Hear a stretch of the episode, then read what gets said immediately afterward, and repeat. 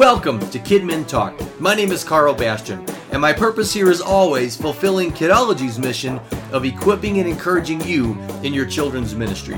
Whether you're a full time pastor or director of children's ministry, whether you're a volunteer mom in charge because you dared to complain and the response you got was, fine, then you're in charge, or whether you serve as a teacher or volunteer in some other capacity, you're my hero because you're investing in kids and therefore investing in eternity today. Today, we are going to be talking about how to build a bridge to the unchurched families who attend your outreach events. Perhaps you're doing a trunk or treat event or some other big event that draws families from the community into your church facility for the very first time. How do you get them to come back again? And more importantly, how do you reach that point where you can introduce them to Christ? Well, that's our topic today. So let's talk Kidmin. And a great topic it is, one that I am very excited to talk to you about today because it is very important. You know, Pastor Mike writes to me at karl at kidmintalk.com, and here's what he says quote, So, Karl, we've got all these new people coming to an outreach, but then we never seem to see them again. Lots of time and resources and energy went into getting them through our doors for the first time. But if they only come once, is it really worth it?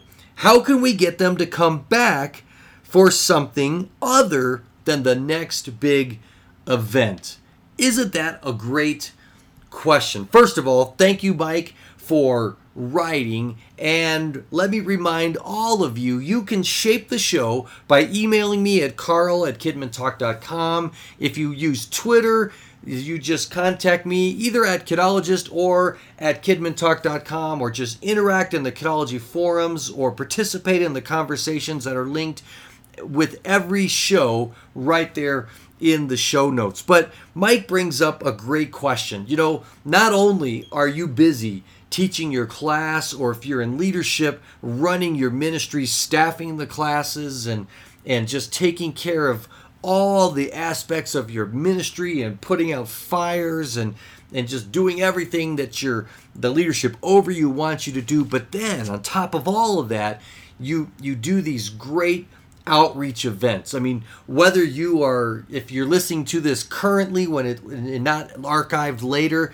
you are getting ready for the fall i mean you've got some big fall outreach or maybe you're even looking forward to october and, and you're going to take advantage of all the hoopla around Halloween, and maybe you're going to do a trunk or treat event. And by the way, this show is sponsored by Kidology's brand new trunk or treat planning guide. In fact, let me just tell you a little bit about that really quick. I don't want to take a lot of time. You can read about it on Kidology. But I asked two of my great friends, Pastor Todd McKeever and Pastor Jeff Bradley, two awesome children's pastors who have done incredible trunk or treat events over the years. I mean, Pastor Todd has actually used a Walmart parking lot because he's got too big for his church and also because he wanted to have kind of a neutral location. Pastor Jeff has done amazing trunk or treats over the years. In fact, he was who I learned about trunk or treat. I thought he invented it. Um, he's been doing it for so long. And I asked these guys to compile with me their pictures, their flyers, their forms, their liability releases, their registration information, and uh, PowerPoint and video highlight and uh, MOV file and all this stuff, and just to help me uh, write a trunk or treat planning kit and to make it available for you to make it easier for you to pull off one of these great outreaches um, so you can redeem that holiday and just make it a great opportunity to just share Christ's love on Halloween night. And it's just 10 bucks. It's on Kidology. It's loaded with just forms and ideas. In fact, it's got over 80 games. So even if you don't like you know, doing anything on Halloween night, and a lot of people have different opinions about how to address Halloween. Um, if you even just do an Awana fair, I mean, just the games in this kit are worth the 10 bucks. It's got over 80 like uh, fair games or carnival games, and definitely check that out. It's linked in the show notes. But let me just get back uh, on track here. And you're planning events, whether it's a trunk or treat, or whether it's a, a fair of some sort, or it's a vacation Bible school, or whatever it is. You plan these huge amazing games. I mean, just as Mike said, you put a lot of time and resources and energy and volunteer hours into it, and you pull it off. I mean, it's a success. And all these families come and kids come, and it's just a blast. And at the end, everybody leaves, and you've got a huge mess to clean up, and you're sweeping the floors, and you're pulling down the flyers, and you're taking out bags of trash. And then you have that big question was it worth it? I mean, yes, you, you you showed God's love. If it was an evangelistic event, you shared the gospel, and and hopefully some people got saved. But if it was a bridge building event, maybe you decided you didn't want to share the gospel because you really just wanted to get people in the church and see that you you aren't weirdos.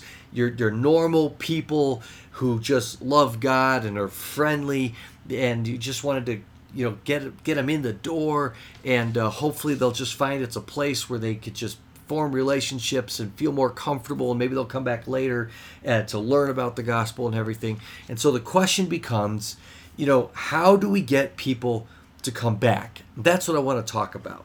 And so i want to address that question. And the answer is you've got to be strategic about it. You've got to ask that question before your event. You can't do your big event and have it be all over and then pull a beating and say, all right, how do we get these people to come again?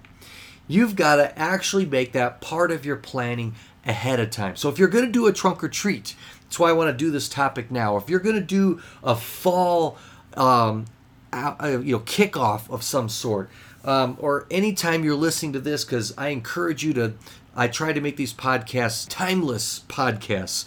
You have got to make your follow up strategy part of your planning so that it you integrate it right in there. And so, um, you know, I love acronyms. You know, I have an acronym for acronym, a crazy riddle of nuggets yielding meaning.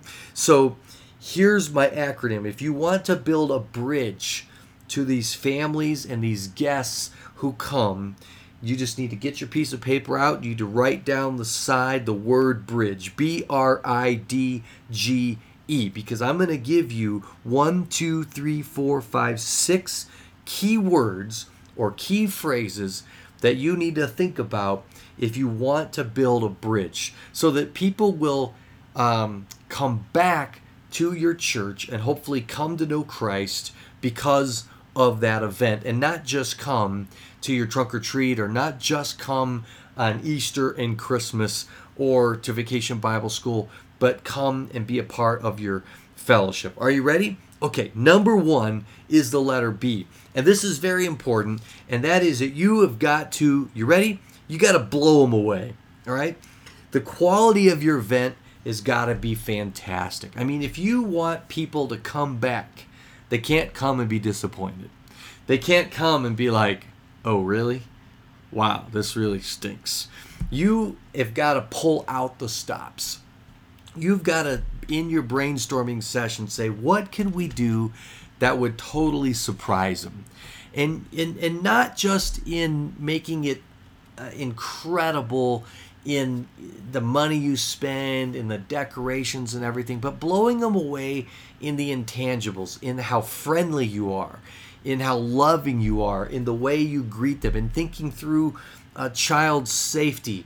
Because if people come and, and you haven't thought through traffic patterns and and and tagging the kids and the things you do uh, so that parents feel comfortable in, in the way you greet them and, and, and every little detail so that you really just blow them away in the quality of what you do making the event free if you can so that um, you're not always asking for money. Sometimes you need to charge. I mean, there's sometimes a dynamic where people go, it's free, what's the catch? So sometimes there's an appropriate charge for something that people just expect to pay if it's quality. But brainstorming and say, what can we do that would really blow them away? What can we do that it would make it great quality? Because that's important. So that when people come to this event, they just go, wow, this is different this is something that I have not seen before. If you're going to show a movie to go, can I show it on the whole side of the building? You know, if you're going to bring in a magician, make sure it's a good magician. Make sure it's a clean magician. You know, if whatever you're going to do, you want to make sure that it's quality, that it's excellence, And then because it's a Christian event, you want to make sure you're going to just love their socks off and they're going to leave there going home thinking, man, there's something about that place that's different. You know, because they go to community events, they go to school events, they families go to all kinds of different things, and you want them to leave there going, there was something different about my experience there. So it's not just a matter that the food tasted good. It's not just a matter uh, of quality, although that's incredibly important. But there was something different, and, and what that is, it's hard to give examples because I don't know what your event is, and I don't know what you're doing. But you've got to answer that question in your planning meeting. And say, what can we do that will blow them away? Now, the second key, the letter R, is a very simple one, but it's that you've got to have a registration. If you want people to come back later, you've got to get data on them. You've got to ask for a registration. And there's a lot of variety of ways that you can do this because sometimes churches are hesitant. They're like, well, people just want to be able to come and they want to be anonymous and and certainly you might want to make registration optional. But there's some fun ways that you can do it. Now, a simple way when they come in is to simply have a registration table and say, hey, we'd, we'd like to have a record of who came um, so that we can uh, let you know when there's going to be future events so you don't miss out on the great stuff that we do here at uh, the village church of, you know, whatever town you're in. And, uh, and just make it optional. And, uh, and a lot of people will be happy to fill out a quick registration card. And uh, if they say, no, I don't want to give you my information, you say that's fine. But there's more creative things that you can do. One is to simply have a raffle. If you if you're giving away an iPod or a you know giving away a, an iPad or you know some kind of great prize there and the only way to win is to fill out a registration card with just simply their name their address, their phone number, or maybe just an email address. People can always put down something bogus. You're not going to be able to control that, but they're going to put down their name and some basic contact information. And you can put right on there, you know, we will contact you by mail only or by email no more than once a month. Um, we don't sell our information. We respect your privacy, um, things like that and then they will fill that out for that raffle. And it might be worth you know $500 or whatever the prize is whatever your church can afford to gather that information. And uh, everyone's in a different demographic. I realize that. But you look at what is the value of collecting that information and giving away that prize. And it may be even right on your promotional material free iPad to a family, or a free playground set, or free bicycles for the whole family, or whatever it is. Or it may be, you know, a you know $250 to the local grocery store i mean it just really depends on what the needs are in your community and, and the demographics and um, another way to do it if an event does charge uh, we did a, an event one time where we needed to charge, um, but we wanted to make it free. And so what we did is we had families who invited others. We just figured out what the cost was. Say the cost was twenty dollars. Um, we made the cost forty, and said, families, you pay forty dollars, but your guests are free. And so that way we covered our costs, and we told our families, you bring somebody and tell them it's free, but you pay 40. That way, the $20 per person was paid. So let's say, for example, it's going to be a movie night and you, you know it's $10 a person and you're renting out a theater. Well, you sell the tickets for double the cost and the guests are free. And then you distribute those tickets. You, you follow that. The guests are free. The church folks are paying double so that they're paying for the seats of the guests. So that's how way you can cover your costs but at the same time give it free to your guests. And so it's just a matter of the church folks saying, hey, I'm going to sponsor the seats of the people who I want to make this free for. Now, another fun thing you can do with prizes, and I do this at Vacation Bible School, is for the prizes, I buy everything in duplicates. If it's yo yo's, I buy two yo yo's. If the grand prize is bicycles, I buy two bicycles or two scooter, scooters. No matter what I'm buying, I buy two of everything.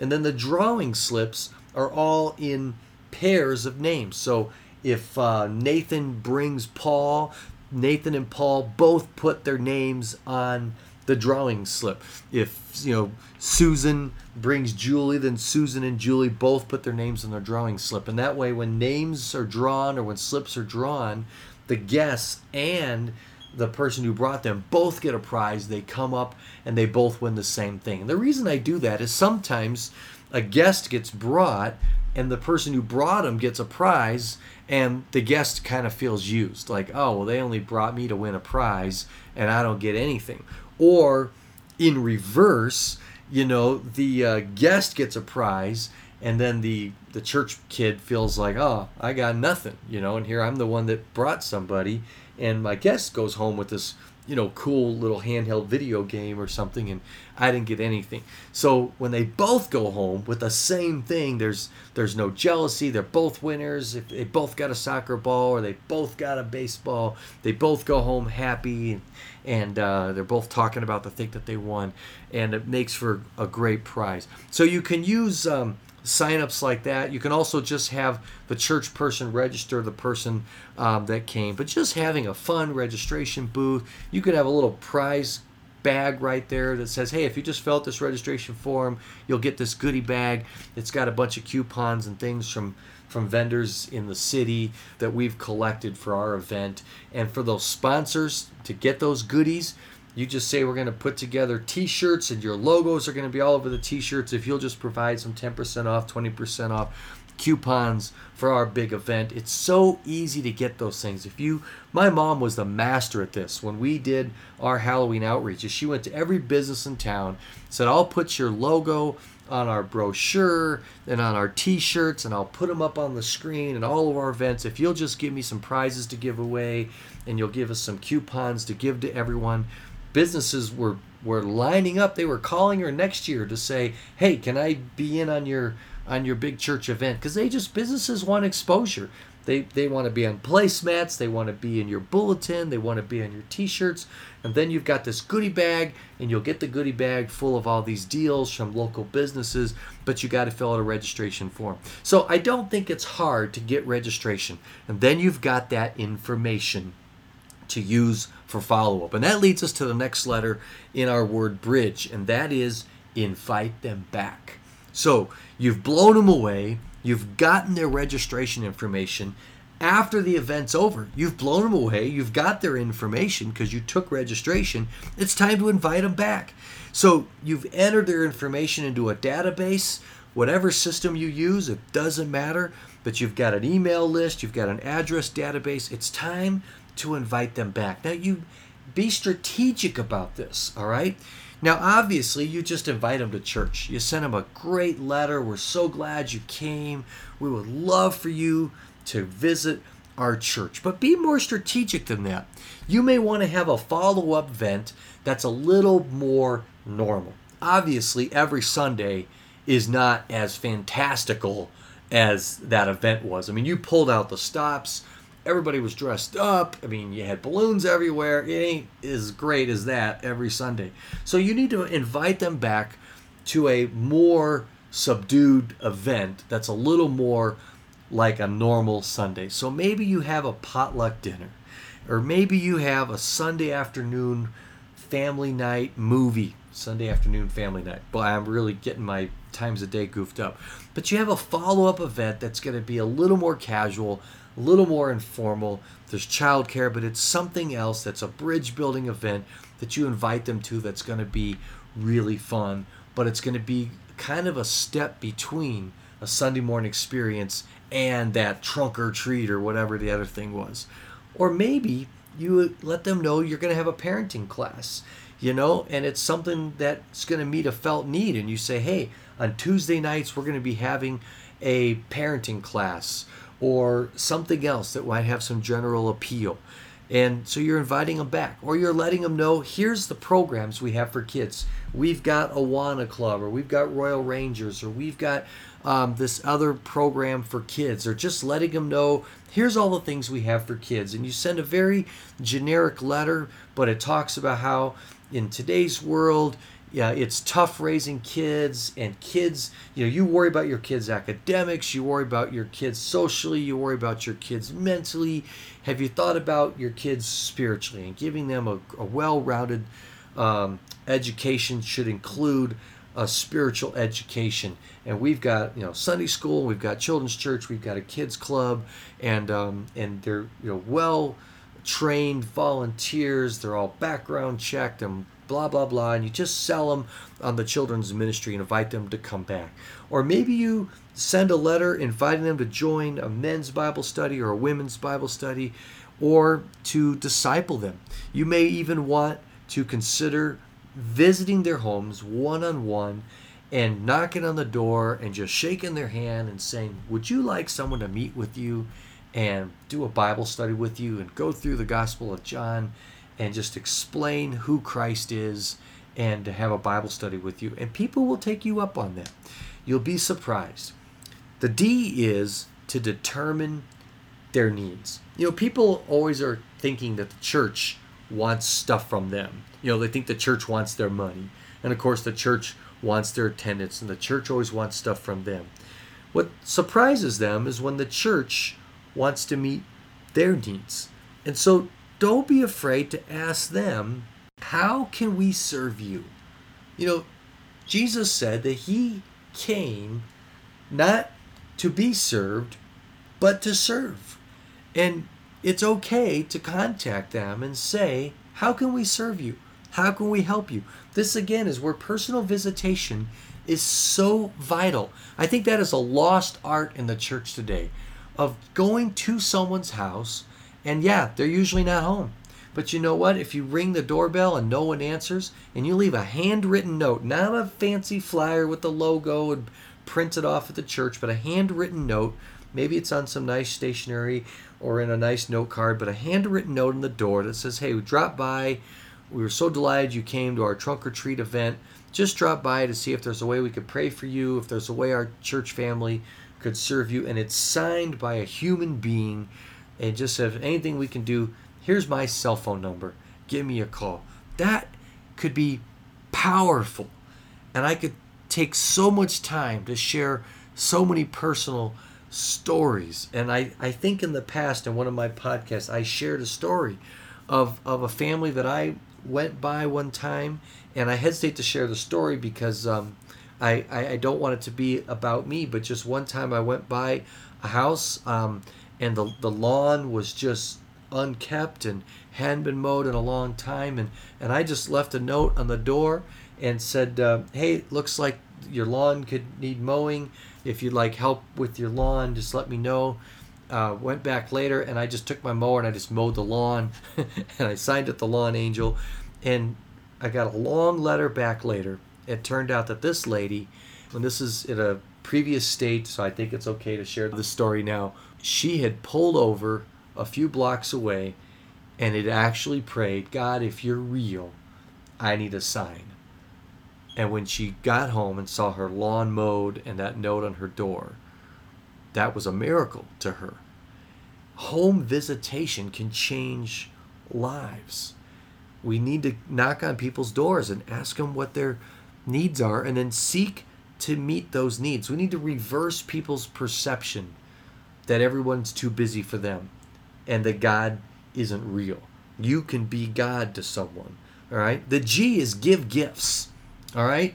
Um, I remember a church that had a mugger ministry. They used to go out and mug people. Now, before you think that's crazy, that just meant giving people a mug. They had mugs made with the church logo and the church mission on it, and then they would fill it with candy and coffee and, and a pen, I think of the church uh, name and website on it, and then they would just go deliver those to homes. And then they would just, if no one was home, they would leave it. And again, today's world, hardly anybody's ever home.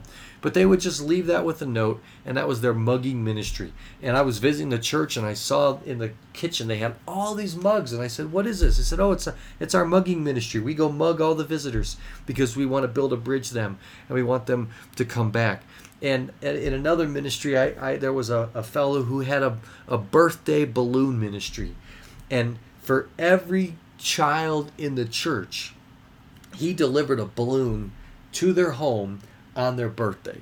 Now you could you could have a birthday balloon ministry to the kids who visit uh, these events. If you just got a birthday on that registration card and went and got a Mylar balloon and took it to their house on their birthday in the year after they came to an event, think of the difference that would make. Or delivering a goodie bag. Be creative.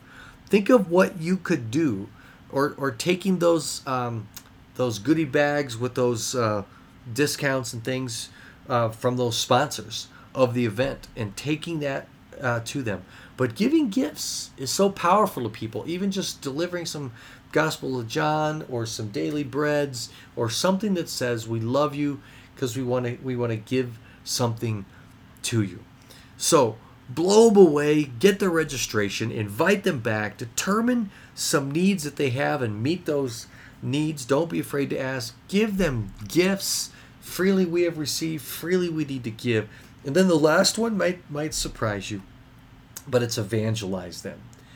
You know, sometimes we get so cautious, especially as Americans, we don't want to offend people. You know, don't talk about politics and don't talk about religion. And we're so bashful, we're so afraid of offending that we never get around to sharing Christ. But you know what? We don't need to be shy. They came to a church. People expect us to share Christ. Now, That doesn't mean to be obnoxious. That doesn't mean to hellfire and brimstone them. But people expect us to share our faith. And if we do it tactfully and if we do it polite, but they expect it. They see people riding around on bikes with white shirts and black ties and going door to door. They, they see the Mormons, they see Jehovah's Witness, they see other people doing it. And then they kind of will wonder if Christians never share their faith, how important is it to us? if we never actually share our faith. They expect us to do it. So don't be afraid to share your faith, share your testimony. But remember, Jesus asked us to be witnesses. And what does a witness do in a court? A witness says, Here's what happened to me. Here's what I saw. They swear to tell the truth, the whole truth, and nothing but the truth, so help them God. They say what they heard, what they saw, and what happened to them. And that's all Jesus has asked us to do. So when you witness to someone, just remember, you're just saying, here's here's what happened to me. Here's I learned that I was a sinner. I learned that I had sinned. I learned that Jesus died for me. I asked Jesus to forgive me, and He changed my life. So when you witness, you talk about yourself. You talk about your own sin. You don't tell them they're a sinner. You talk about the fact that you're a sinner. You talk about the fact that Jesus died for you, how your life was changed, and your experience with Christ. Remember, people don't like attorneys, right? That's why we have so many lawyer jokes.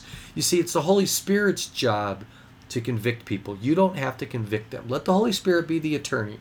That's why people don't like when Christians start saying, You're a sinner, you need to accept Jesus, you're going to hell, because then you're starting to be an attorney, and then people won't like you.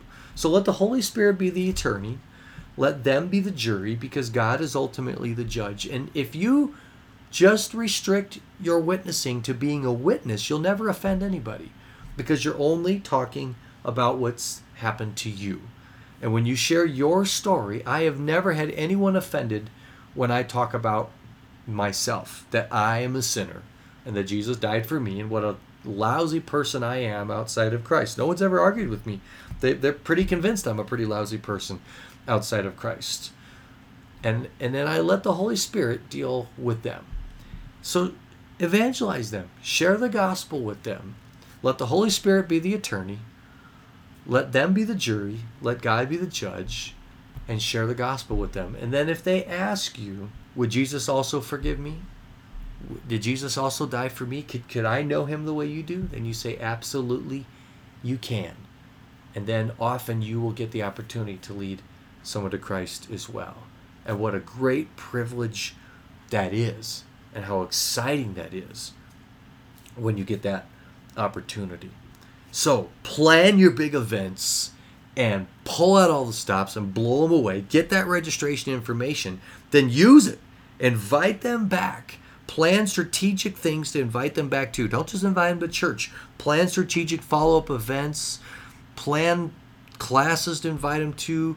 Disciple them make sure they know a variety of things you have them back to determine some of their needs and meet those needs give them gifts don't fail to share the gospel with them i'll just close with a dl moody story because i love dl moody you know there was a time when he planned two evangelistic events two nights and the first night he decided he was going to just let these hundreds of people know just how lost they were.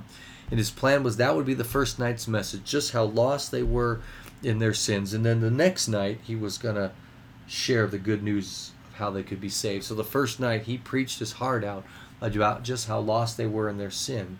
And he said, Come back tomorrow night, and I will tell you how you could be saved. Well, there was no tomorrow night because that night was the Chicago fire. And as he was out on a boat in the water of Lake Michigan, looking over the city of Chicago burning, D.L. Moody wept because he wished he had shared the gospel. So don't neglect sharing the gospel. Don't just build bridges and build bridges and build bridges. At some point, you got to share the gospel. Otherwise, some people may miss the chance to know Christ because we just keep building bridges. At some point, we do need to actually invite people across the bridge to know Christ. Well, I'm excited for you. I'm excited for your ministries. I'm excited for these great events that you're planning. And I'm also excited for the bridges that you're building and the results you're going to have is you strategically think about how you're going to do it. What I'd like you to do is go to the show notes, click on the discussion forum, and share some of the things that you have done to follow up with folks who have come to one of your great events. Share what has worked. Hey, share what hasn't worked. We got to help each other because it's not just important to pull off great events, it's important to follow up with folks so ultimately they have come to know Christ. And as I often do, I am going to pick some folks who have shared some great ideas and I'm going to drop some prizes in the mail. And then remember, you can help shape the show. Email me, karl at kidmintalk.com, Twitter at kidmintalk, and what you ask or suggest could become a future topic here on Kidmin Talk.